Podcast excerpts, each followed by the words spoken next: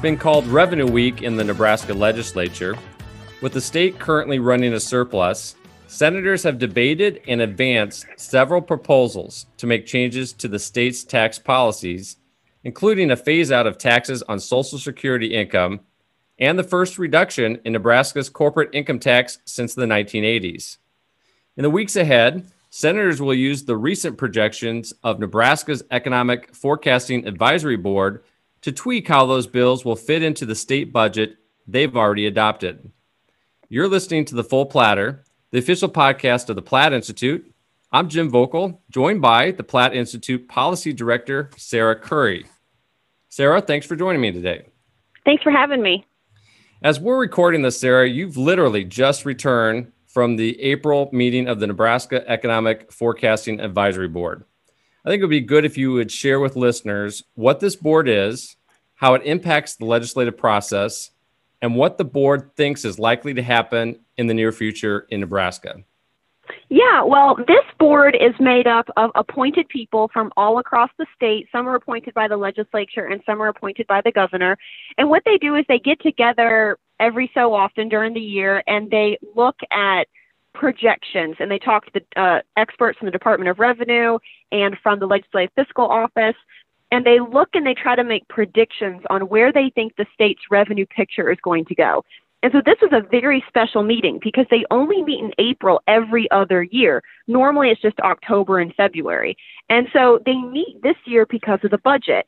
Uh, Nebraska has what's called a biennial or a two year budget. So when the legislature passes and the governor signs the budget, it lasts for two years. They will come back next year, but they're just going to make small adjustments. And so this year, it's very, very important to make sure that our revenue picture meets the spending plan for the state. And we have really good news actually coming out of the forecast meeting. They have increased the state's forecast estimate by nine million or ninety million dollars, which is about an eight percent increase.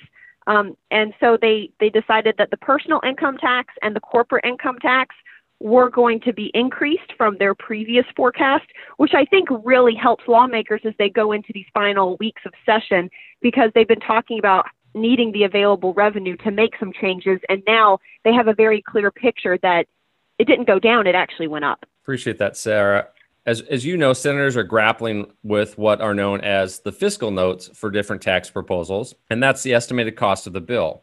As lawmakers move ahead with different amendments, the Legislative Fiscal Office will issue new estimates of the price tag. One of the big ones is the proposal to phase out state income taxes on Social Security income. Now, politically, voting for that is a slam dunk, and we saw that with 47 senators voting for that on first round but the bill is almost certainly going to be pared down in some way so that the senators can get more done with the funds that they have available. So, Sarah, what are some of the economic considerations and trade offs involved in this part of the tax debate? Well, that's a really good point because anytime you debate a bill that costs money or essentially takes revenue to, to use, and in this case, we're reducing tax collections, so that is an adjustment to available revenue. Um, you have choices to make. The state is also investing in a new state prison. So that's an expense. And I'm just using that as an example. If you cut a tax on one side, but then you're increasing spending on the other, everything has to balance. And so we're looking at all of those different economic considerations when we look at how much can we cut taxes, how much can we spend, and then also looking at what type of taxes you're going to cut. So Social Security is one of those types of taxes where it tends to retain retirees in your state, which is a good thing because people will stay in Nebraska, they will spend their money, they will essentially die here because they're going to be, you know, live out their last days here. And that is positive from a revenue generating standpoint. And so those are economic considerations associated with that tax. Um, and so really that's what the fiscal notes do. They bring those types of things up so the lawmakers can discuss them and really see that whole picture when they're making spending or tax cut or revenue decisions. So the politics of cutting taxes on Social Security are easy. Even groups that traditionally favor higher taxes see that as an easy win. But there's a lot of more waiting under the hood in Nebraska from our business tax structure to our sales tax exemptions Sarah, why do you think that so many tax reforms that economists and tax policy experts, including the Platte Institute, see as worthwhile are not as well understood or received by taxpayers and policymakers? Well, first of all, tax policy is an extremely complex topic. And so a lot of people bring with them their emotional or personal experiences. I was listening to the debate on um, reducing the corporate income tax, and one senator tied it to the cost of tuition at the University of Nebraska. And he said, well, if we cut the corporate taxes, then we're going to have to raise tuition rates. Well, no one has ever made that connection or claim, and, and that's never really been brought up before, and it wasn't brought up at the hearing on that bill.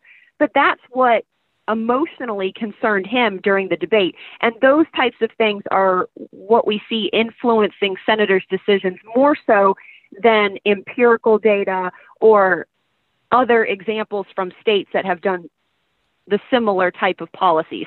And so it, it's very, very difficult in sometimes to explain these things to senators and get them to understand what the research says or what the economic implications are because there are so many emotions flying around.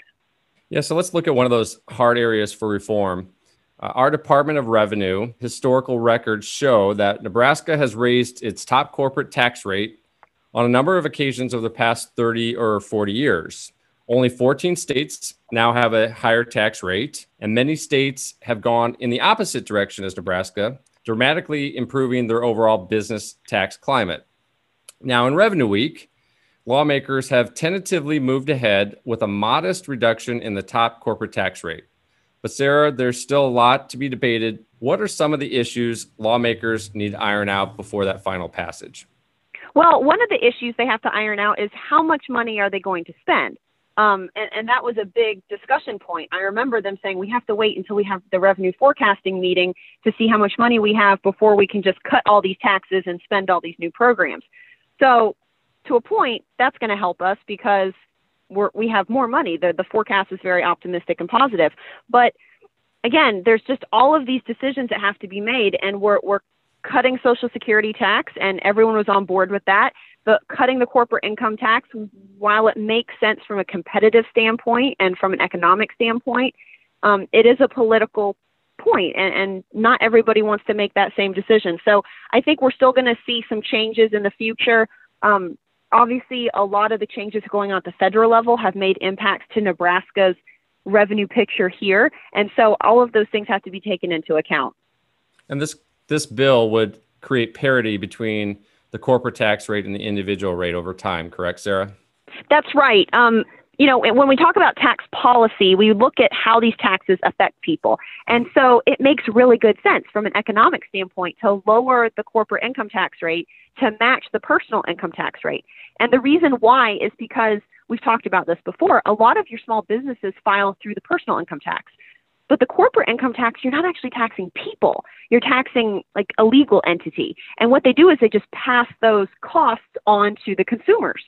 So ultimately, you're just taxing random everyday people, which is not really what we want to do. And we want to make it fair so if you're filing as an S corporation, you have the same tax rate as a C corporation. And right now in Nebraska, that's very different. So this is a simplicity um, principle in taxation, which we support, and it just really helps align us with the tax policy that our neighboring states and other states across the country have already adopted. All right, another bill, a tax bill that's moving forward is LB 644, the Truth in Taxation proposal by Senator Ben Hansen. Some adjustments had to be made with that bill too, but it's now been advanced through the second round and seems on its way to final passage. Can you give listeners an update on what's changed and what it will mean for taxpayers next year? Sure. Um, so the Truth in Taxation bill is really just what it says, or it's a, really a direct notification that your property taxes are going up. So, how many times do you get your new assessment in the mail and it goes up and then you wait and then you see your new tax bill and you're like, oh, why are the taxes up so high? I wish I could tell my county board member or my city council member that I don't like this. Well, that's exactly what this bill would do. It would notify you of a special hearing where you can go and express those concerns and ask them, why are you raising my property taxes? Um, and so originally, when this bill was passed a few years ago, the notice was just put in the newspaper. And a lot of people don't get the newspaper anymore, or they just don't have time to read it from cover to cover. So the introduction of having a postcard sent to everyone was included. Um, but then some senators say, well, some people still do read the newspaper, so let's leave it in the newspaper too. So that's a that's a change. And then another change is that the way the bill is written is that if property taxes go up a dollar, like at all, they have to hold the hearing. Well, some lawmakers are saying, well, why don't we just put a threshold on it? Why don't we say it can go up 2% plus new construction, new growth, and if it's over that, then you have to have the hearing. And we just have to follow this through because anytime you put a cap on something or anytime you put a limitation on something, uh, there's always implementation questions that arise. And so the Platte Institute is going to be following this very, very closely with its bill sponsor to make sure that that is implemented appropriately and that it's carried out across the state. All right. Well, before I let you go, uh, there was a lot of discussion this week about Nebraska needing to look more comprehensively, not only at tax reform, but actually at the structure of education funding in the state. A number of lawmakers expressed frustrations that piecemeal tax policy bills were working around the edges of a much larger problem that remains unaddressed. You've been tracking this issue in the Revenue Committee, which would ultimately decide how we pay for schools in Nebraska. What do you think needs to happen to make headway in that area? Well, I will say all the bills that were introduced in the Revenue Committee on this topic got a very, very healthy debate. Um, I don't know if any of them will actually come to fruition and become law, but I think it's started something that's not going to slow down. And that's a discussion, like you said, about how we fund education in Nebraska. Now, some people might be saying, well, property taxes are high. Why do we care about the way we fund education? And that's because the two are tied together. About 60% of the property taxes go to the local schools uh, in Nebraska. And so, how the state funds public education is part of that funding formula. And so if we can change that and we can change how the student allocation of funds is made, then we might be able to find a way to truly reduce property taxes. Um, right now, we have a bunch of credits and a bunch of relief programs but they don't fundamentally reduce property taxes. And it's actually not changing how we fund schools.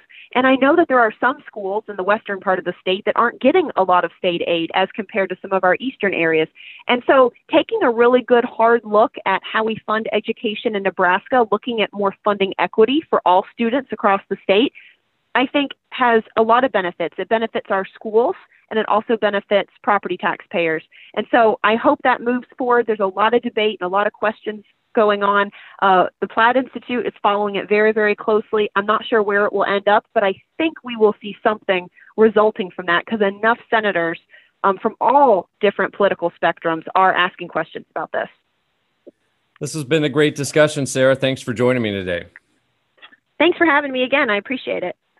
And thank you for listening. You can find more analysis from Sarah about tax policy in Nebraska on the Full Platter blog at platteinstitute.org. If you like our work, you can also make a donation to help fund our research and advocacy. Or you can subscribe to our weekly newsletter where I keep you posted about today's most important issues facing Nebraskans. Join us again next time as we continue our mission to remove economic barriers and make Nebraskans proud.